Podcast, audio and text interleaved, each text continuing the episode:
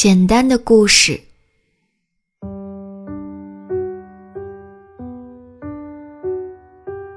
列车缓缓停下，终点站到了。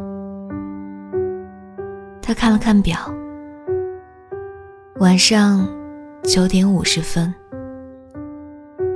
他靠在车厢座椅上，慢慢的吸了一口气，考虑着接下来会发生的场景。站台边上。一定坐着等待着他的他，早已设定好夫妻恩爱标准城市的他，看到他后一定会说：“欢迎你回来，我们回家吧。”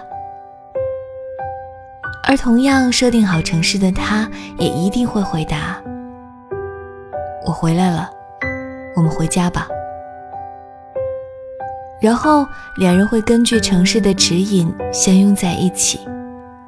最后，在他和他各自的世界内，会同时出现一段文字：“恭喜您和您的爱人，夫妻恩爱指数提升，社会道德指数提升。”任务完成，他和他就可以心满意足的回家了。想到这儿，他感到很疲惫。他感觉自己像一只被召唤的工蚁，有他自己的使命，别无选择。当然，他也是会这么做的。这是法律，这是程序，这是作为二十三世纪的社会人应该有的常识。列车门开了，就跟排练好似的。他面带微笑地走出列车，直接望向站台的深处。那里，就在那里，他一定会毫无悬念地从那张他早已定位好的站台座椅上站起来。什么？他没有在那儿？他没有出现。他是怎么了？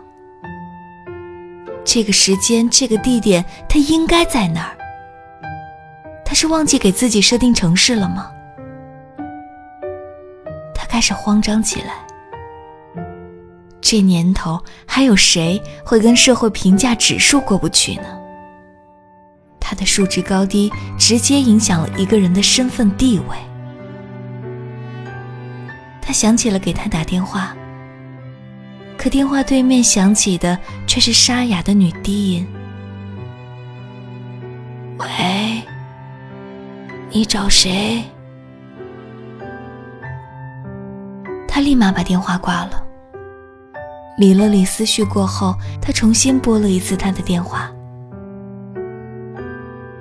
喂，你是谁？”个小时过后。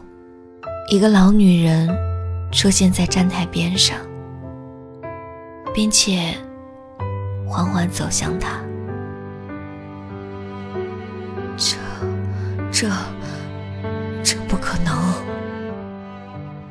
他吃惊地说：“你变老了。”